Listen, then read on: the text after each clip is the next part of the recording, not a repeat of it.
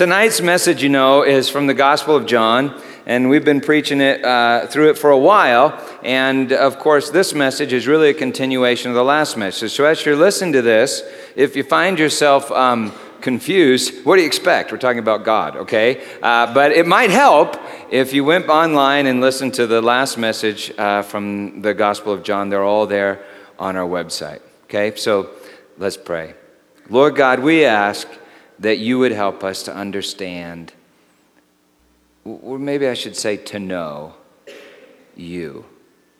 Lord Jesus, help us to preach you. Father, help us to preach your word, Jesus. And Lord God, if there's anything that I say that's not of you, would you just miraculously erase that from everybody's brains? And whatever is of you, would you pound it deep into their hearts, into our hearts, so that we would never be the same? In Jesus' name we pray.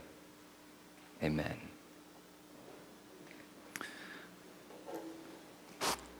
According to the National Council on Alcoholism and Drug Dependence, about 18 million Americans have alcohol problems. More than half of all adults have a family history of problem drinking. One quarter of all emergency room admissions one third of all suicides, and more than half of all homicides and incidents of domestic violence are alcohol related. Almost one half of all traffic fatalities are alcohol related. Alcohol and drug abuse cost the American economy $276 billion a year. Galatians 5:25 states that drunkenness is the work of the flesh. 1 Corinthians 6 9 is very clear that drunkards will not inherit the kingdom of God. A few years ago, I performed the funeral service for my brother in law, Kurt. He drank himself to death. And I loved Kurt. A few weeks ago, our own Sharon Hirsch preached on the story of the prodigal son and how, like the prodigal son, alcohol had decimated her own life. And so, all of that raises a question why do we tolerate this stuff? At all. And now I know what some of you are thinking. You're, you're thinking, uh, uh, the Bible, you know, Peter, doesn't forbid drinking in, in moderation. Well, well, sure. But consider the following. One, some people have a genetic predisposition to alcoholism. Uh, what if you're one of them? Why take the risk? It's unsafe. And two, your moderate drinking may influence another's major abuse. And then is it not a, a stumbling block? As a Christian, you are to be an example and testimony. And so you must ask yourself, especially in situations where some are tempted and where there is already abuse, you must ask yourself, what would Jesus do? Unfortunately for us, there are at least two places in Scripture where our Lord encounters alcoholic drink in social situations and responds appropriately and instructively. The first, John chapter 2, verse 1 through 11. On the third day, there was a wedding in Cana in Galilee, and the mother of Jesus was there. Jesus also was invited to the wedding with his disciples. When the wine ran out, good, right? The mother of Jesus said to him, They've got no wine. And Jesus said to her, Woman, what does this have to do with me? My hour has not yet come. His mother said to the servants, Do whatever he tells you. Now there were six stone water jars there for the Jewish rites of purification, each holding 20 or 30 gallons. Jesus said to the servants, Fill the jars with water, and they filled them up to the brim. And he said to them, Now draw some out and take it to the master of the feast. So they took it. When the master of the feast tasted the water, now become wine, and did not know where it came from, though the servants who had drawn the water knew. The master of the feast called the bridegroom and said to him, Everyone serves the good wine first, and when people have drunk freely, then the poor wine. But you have kept the good wine until now. This, the, the first of his signs, Jesus did at Cana in Galilee and manifested his glory, and his disciples believed in him. well, that's just great, huh? I mean, Jesus goes to a wedding party where it seems some folks have already drunk so much wine that they're unable to discern the good from the bad. And he doesn't warn them against the hazards of drinking. Oh no, what does he do? He makes 180 gallons of really high quality stuff. That's great, that's just great. And get this the second place in Scripture where Jesus deals with wine is on the night on which he's betrayed. And what does he do with it? Does he warn against the evils of drinking? No! He institutes a sacrament, a holy activity. So now we got Christians worldwide drinking wine during church services in the name of Jesus.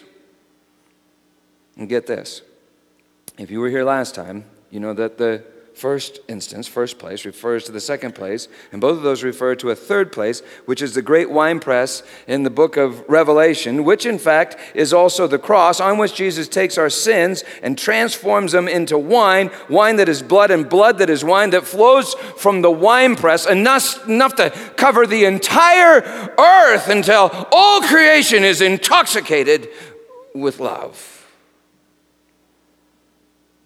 See, if you think Christianity is simply about eliminating temptation through the institution of appropriate safety procedures, well, that's all a bit embarrassing, isn't it? Hey. Whoa, is that really the blood of Christ? Yes. Man, that guy must have been wasted 24 hours a day, eh? See what I mean? You know, he could have said, hey, guys, have some fish soup in memory of me. He could have, couldn't he? He could have done that. He could have turned the water into wholesome, non foul milk. He could have done that, right? But no, 180 gallons of wine. That's embarrassing.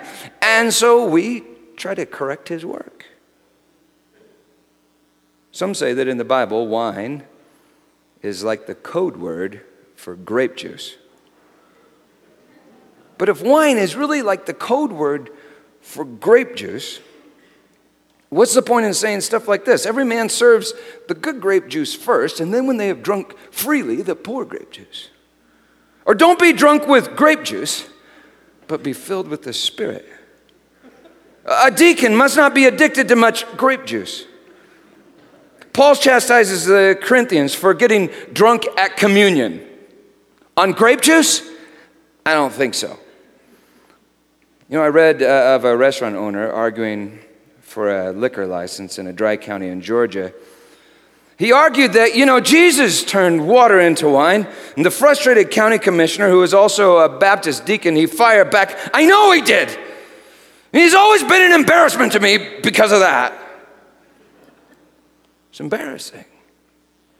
And so, for thousands of years, we've labored to improve Christ's work through legislation like prohibition, blue laws, age limits, bartender liability.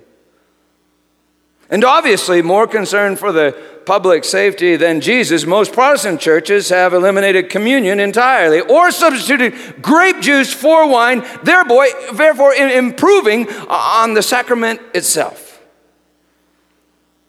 And yet, folks can still read their Bible. Jesus turned water into wine. A pastor friend of mine was out to dinner and was having a glass of wine when a woman from our church in California walked up to him, saw him there, and she said, Oh my goodness, Pastor, I, I see that you're drinking. And my friend Ed said, Yeah, I know. Keep ordering water and every time I touch it, it turns to wine, and I don't know how to get it back again. we laugh at that. But my brother in law, Kurt, still drank himself to death.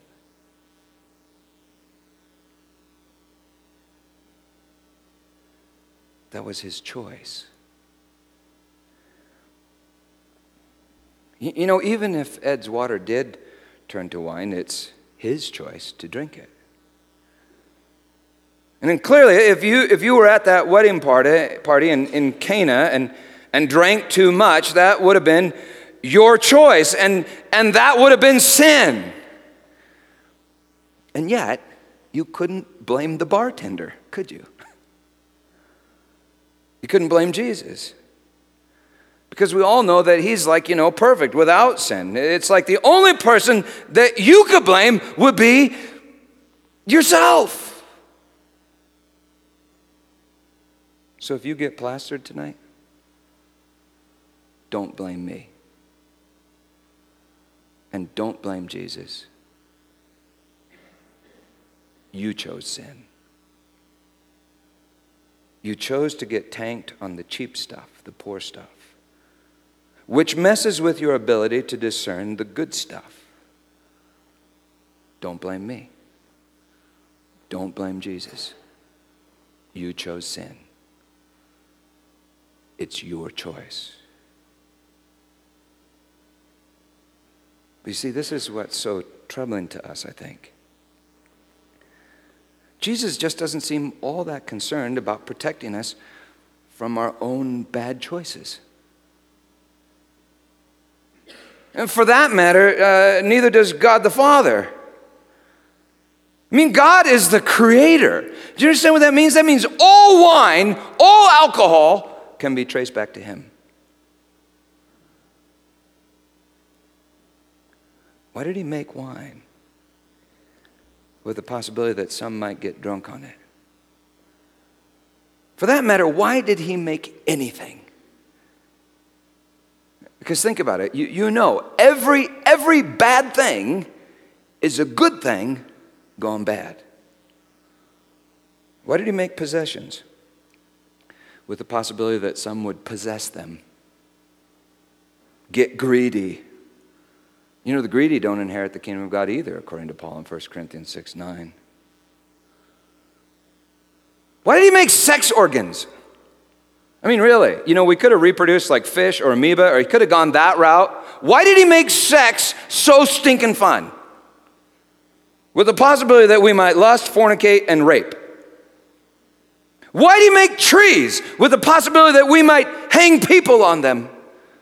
Why do you make iron and put it in the earth with the possibility that we might make nails and pound them through living flesh? Why did he put the tree of the knowledge of good and evil smack dab in the middle of the garden with two half baked naked people running around with an evil talking snake? Why?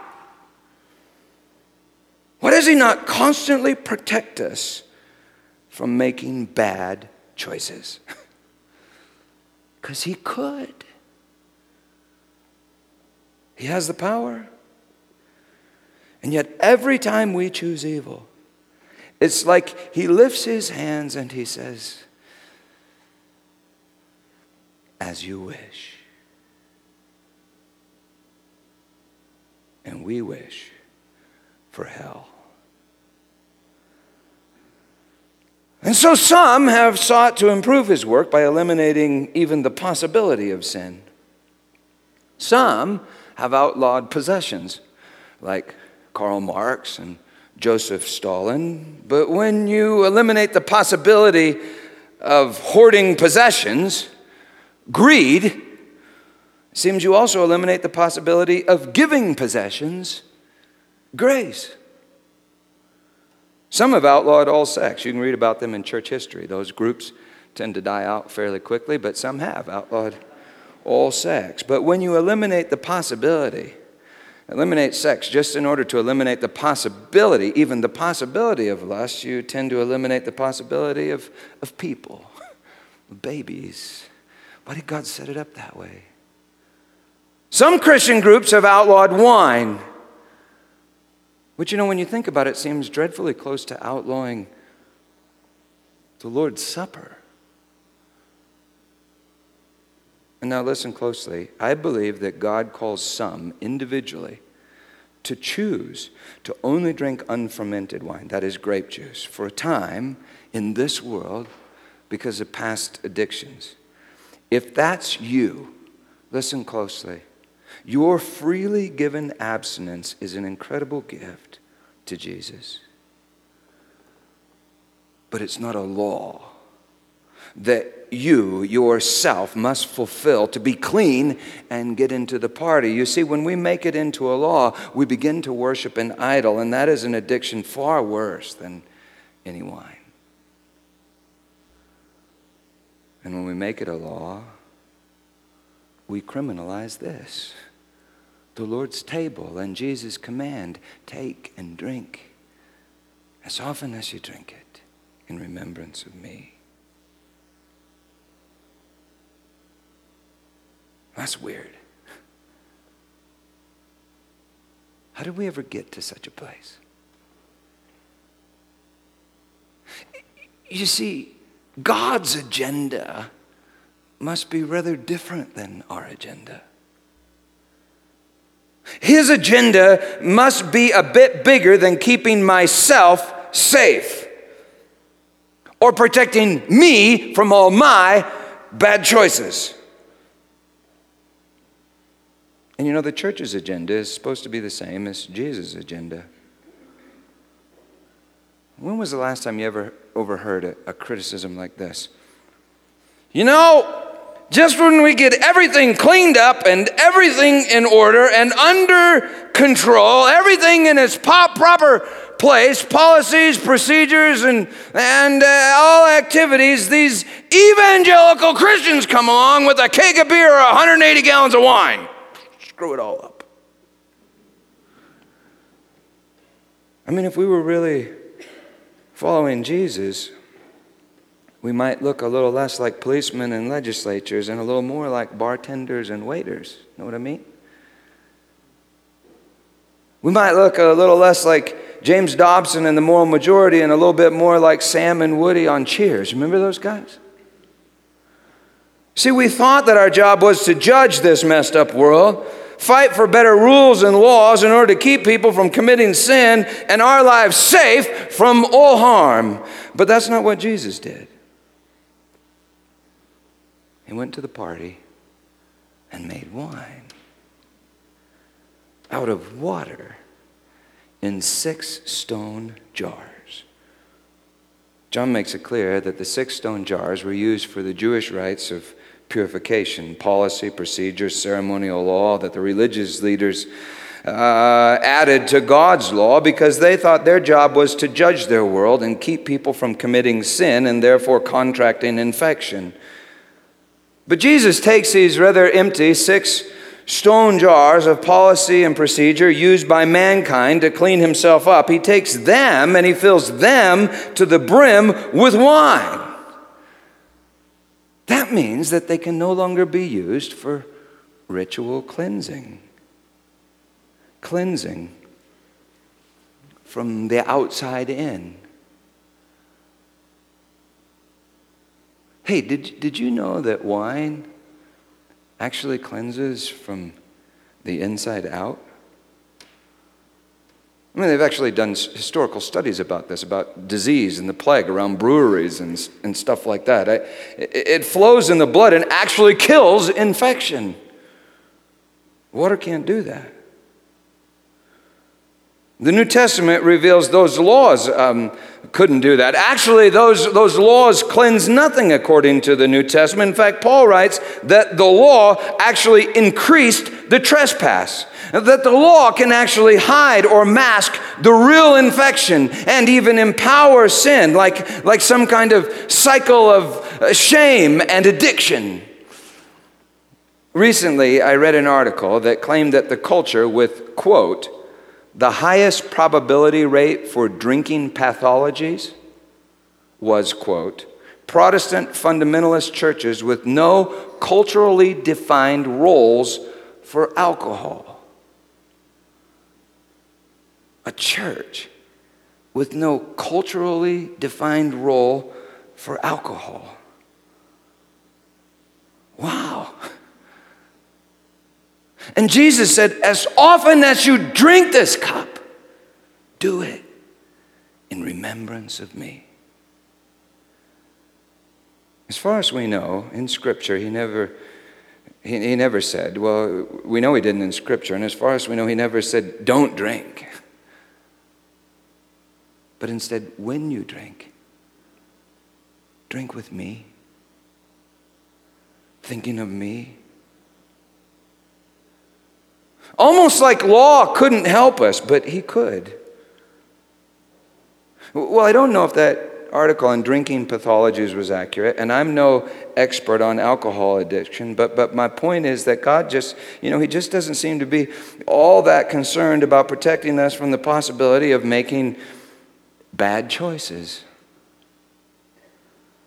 You know, if you eliminate the possibility of bad choices,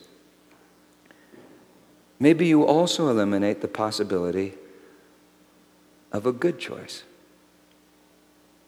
If you eliminate that tree of the knowledge of good and evil in the, in the middle of the garden, I, I think you also eliminate the cross.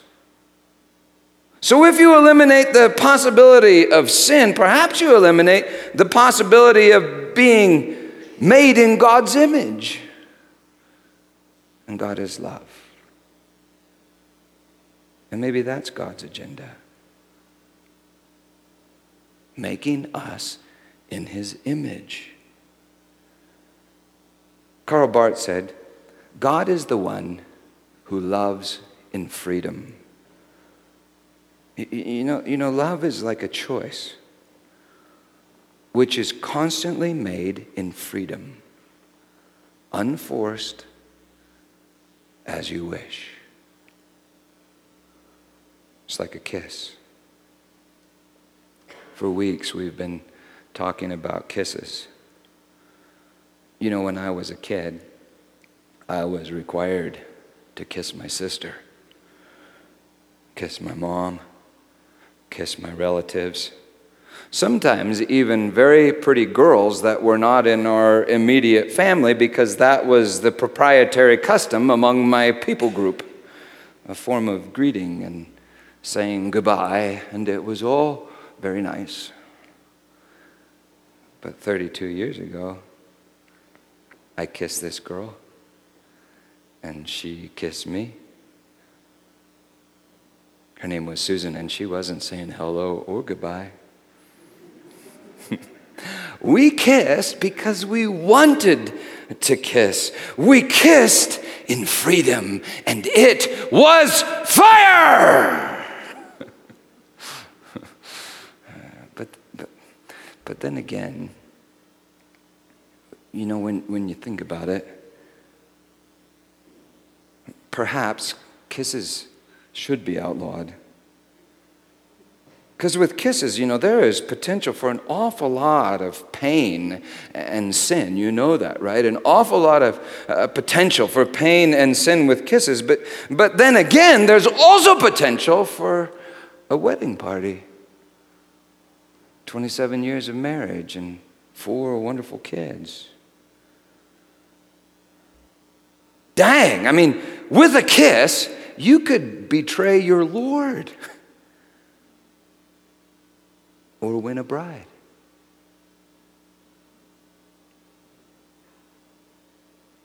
To be safe, God probably should have made us without lips. No wine and no lips.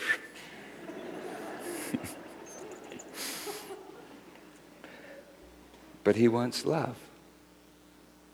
He wishes that we would wish love. And check this out. He said that love fulfills the entire law. Jesus fulfilled the entire law. And so, if you're in love, in Jesus, with Jesus, you won't break the law. Love fulfills the law. And yet, Scripture says all who rely on works of the law are under a curse. So you can't fulfill the law with law, only love. But we want law because love is terrifying. We want the preacher to say, look, just give 10% of your income to the church and you yourself will be okay. But love your neighbor? That requires all these agonizing choices in freedom. Love as I have loved you, said Jesus. That could get you crucified. You see, with the law, I save myself. But love is losing myself. I don't give Susan 10% of my income, but all of my income and all of myself. You see, nothing is as unsafe to yourself as love. So we hire preachers to turn love into law and wine into water and grace into policies, procedures, and regulations.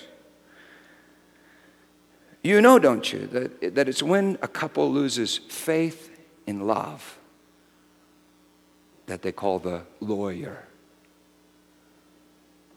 When Susan and I fight, inevitably one of us will get frustrated and say, Look, just, just tell me what you want me to do. Just tell me what you want me to do. Give me the law. And I can't tell her what I want her to do. Because I want her to want me in freedom. And she wants me to want her in freedom. We each want the other to walk over and surrender a kiss in freedom.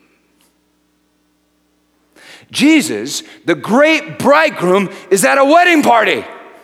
What does he want? What's his agenda? You know, later Jesus goes to another party, and an unclean woman, a sinner from the city, anoints him with oil and tears and will not stop kissing his feet. It is highly inappropriate. And yet it seems to be exactly what Jesus wants. Simon the Pharisee won't give him a kiss, but this woman won't stop kissing his feet. She's lost herself, intoxicated with love. The burning, hot, outrageous, ecstatic, unbounded, unending, and furious love of God. And we, we want law.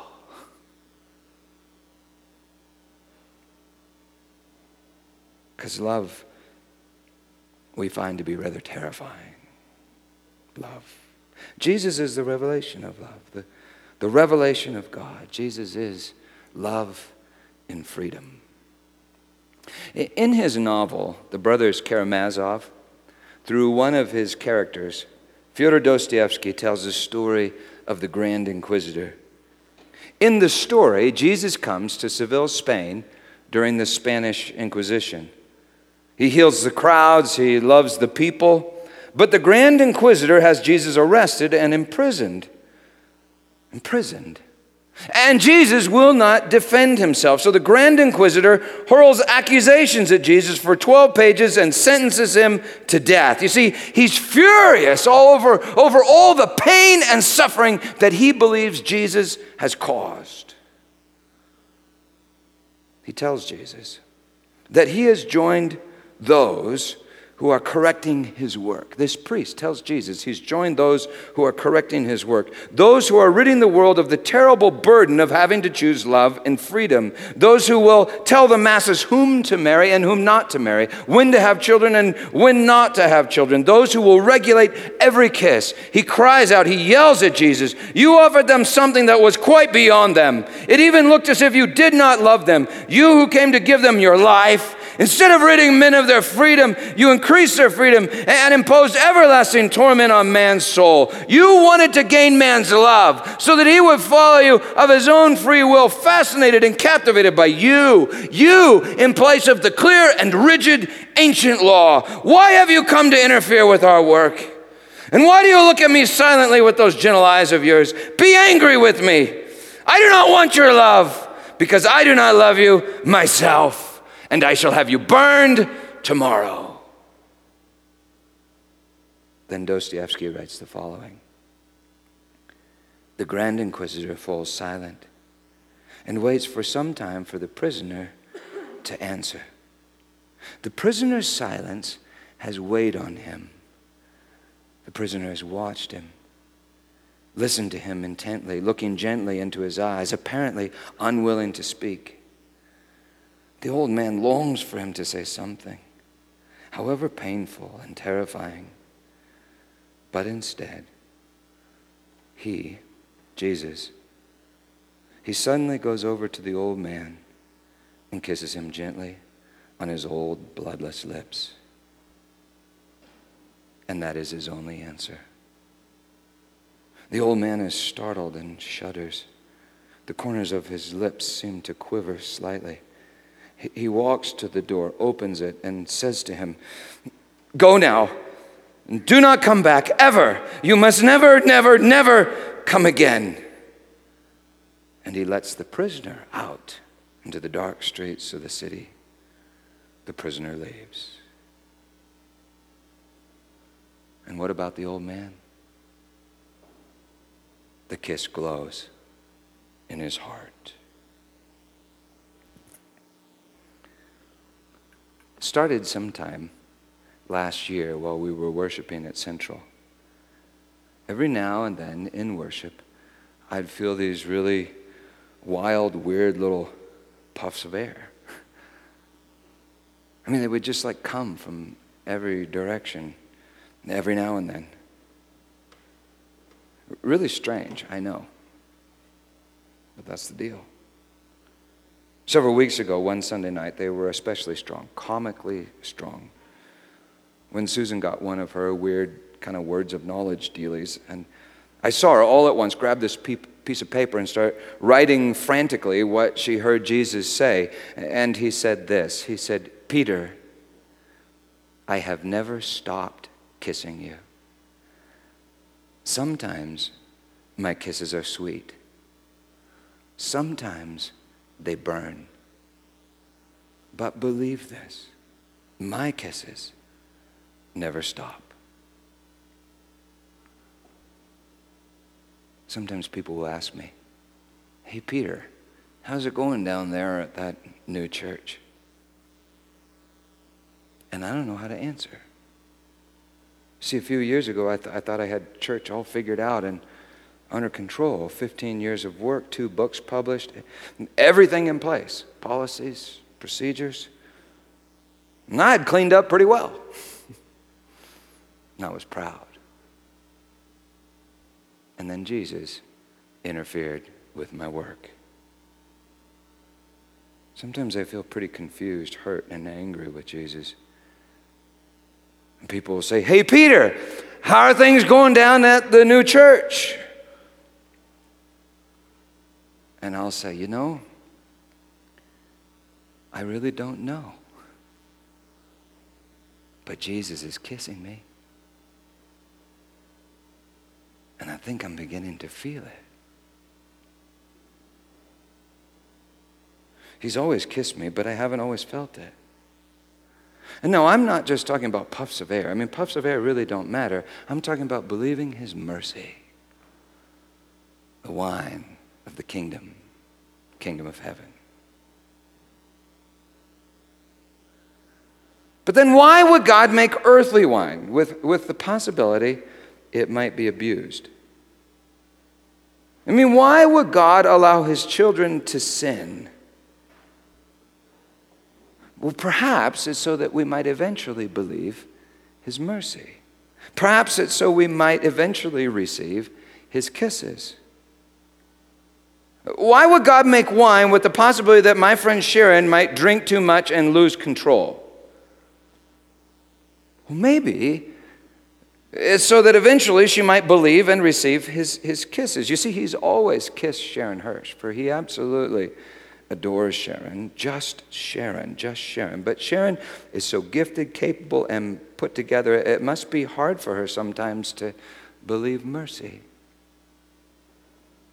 So maybe he allowed her to sin. So that stripped of all her accomplishments, she might believe and receive his kisses.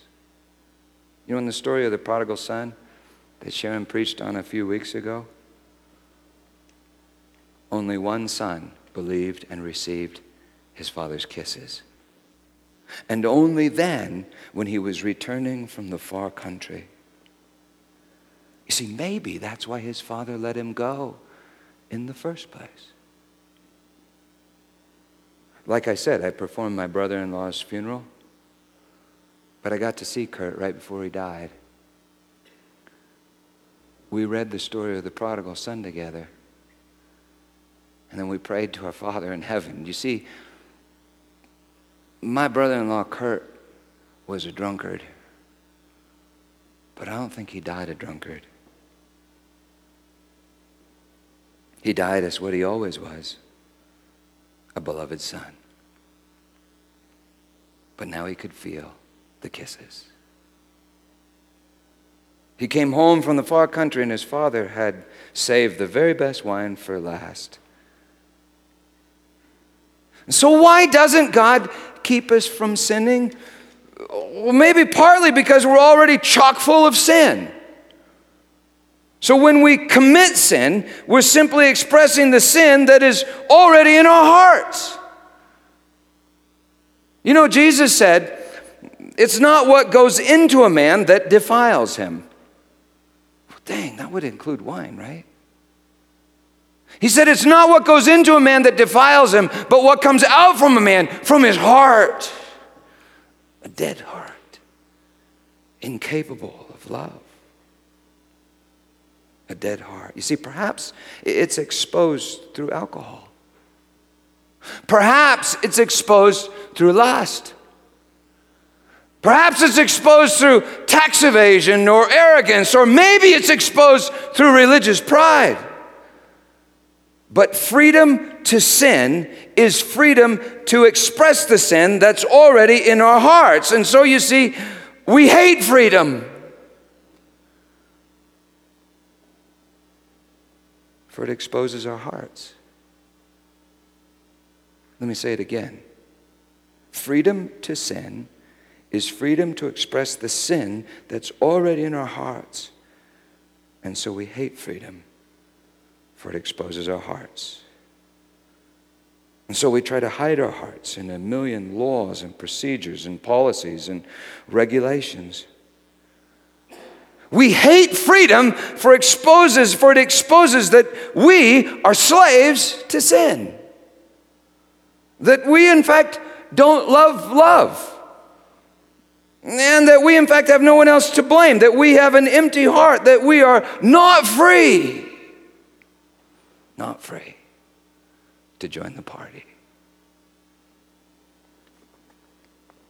The truth is, no one is truly free till God makes him free. None of us loves till God gives us His love. And how does He reveal His love? That we might believe His love and we might receive His love and then love in return. Well, he made the earth. And iron in the earth with which we can make nails. And he planted a tree in the middle of a garden. And he chose not to stop us, but to let us sin against him. And then he took our sins and transformed them into mercy. His cross is the great winepress. When we drink that wine, we begin to love in freedom. And we are made in the image of God. And the life of the party fills our empty hearts and begins to pump through our veins, and that life is God's mercy. So why doesn't God keep us from sinning? Romans 11:32 God consigned all to disobedience. Why? That he may have mercy on all. You see, all our bad choices reveal God's good choice Jesus Christ and Him crucified. And so I don't think God's agenda is keeping us from all bad choices. You know, if it is, he's already failed, right? Right? I mean, I don't think God's agenda is keeping us from all bad choices. God's agenda is getting us to make one good choice in freedom, to freely choose to love Him as He loved us, that we might receive His kisses and kiss Him in return as we wish. Remember the movie Princess Bride? Did you all see the movie The Princess Bride? Raise your hand. It's required viewing, okay? In the movie, a grandfather comes over to read to his sick grandson, but the grandson would rather play video games. He's worried that the, the book his grandpa wants to read is a kissing book, and he doesn't want any kisses. But his grandpa reassures him. The book contains fencing, fighting, torture, revenge, giants, monsters, chases, and escapes, and lots and, and lots of danger. So grandpa reads the book, the book The Princess Bride. The Princess Bride is a maiden who likes to order a farmhand around, and the farmhand always responds with this line, as you wish. And she begins to realize that as you wish really means, I love you. They get separated. There's fencing, fighting, torture, revenge, monsters, chases. And she fails Westley miserably. Yet through danger and sacrifice, the farmhand Westley wins her love so that as she wished was now as he wished. You see, maybe that's what this world is about. God is winning the heart of the princess bride, who is you, that you might develop an appetite for his kisses. And so, love him in freedom as you wish. They rode to freedom. And as dawn arose, Westley and Buttercup knew they were safe. A wave of love swept over them. And as they reached for each other,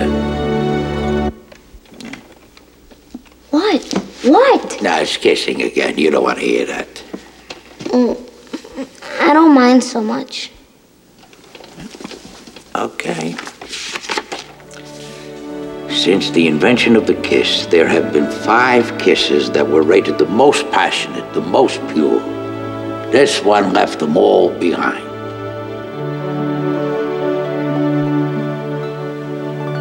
The end. Now I think you ought to go to sleep.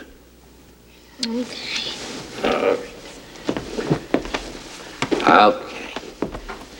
Uh, okay. Okay. All right. So long. Grandpa?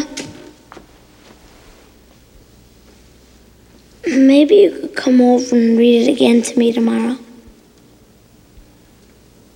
As you wish. Remember the picture last week? Mary goes to the cross of Jesus and kisses his feet. And the blood wine stains her lips. And remember the bride in the winepress? It's there that the heart of the groom is revealed, and she kisses him in freedom. So you see, you could outlaw wine. And you could outlaw kisses. You could outlaw trees. And you could outlaw nails. But in the process, you would outlaw the gospel and be forever stuck in hell. You could outlaw every danger and every cause for stumbling, every rock on which men stumble. And in the process, you'd outlaw this that on the night that he was betrayed, he took bread and he broke it, saying, This is my body given to you. Take and eat. Do it in remembrance of me. And in the same way, after the supper, he took the cup and he said, This is the new covenant in my blood, poured out for the forgiveness of sins. As often as you drink of it, do it in remembrance of me, thinking of me, with me. And so we invite you, you are invited to the table of the Lord. To come forward, there'll be two stations. Tear off a piece of the bread, dip it in the cup. The dark cups are wine, the light cups are unfermented wine, grape juice. They're both the life and the grace of Jesus. You are invited to the table of the Lord. You're invited to the party. And so come as you wish.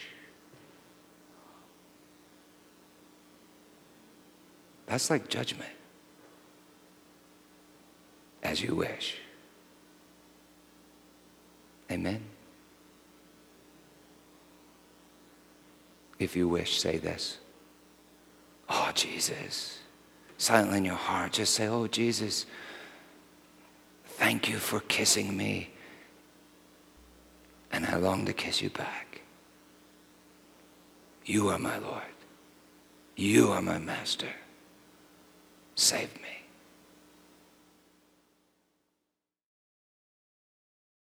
He's mighty to save. How many of you want to be saved? You want to be saved? Good. Well, if you came to this table with like a mustard seed of faith, you are. And He put that mustard seed in you because He's mighty to save. Now, I have another question for you. How many of you want to go to the party? Yeah, yeah. Well, the party is on the seventh day.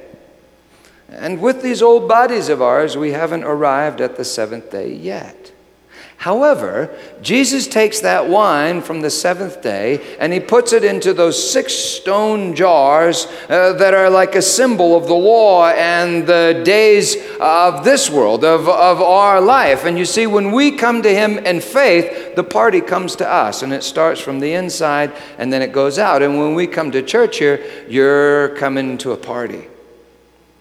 And if you want to experience the party, walk in the party, even though you're surrounded by garbage and crap and all kinds of pain in this world, well, then you need to remember um, why you do come to church. So when you come to church, ask yourself, well, what am I coming here for? Because I think most people think I'm going there to get some, you know, some ideas, some laws, a little bit of water so that I can uh, clean myself up and try to be good enough that I can get into the party. But you can't clean yourself up.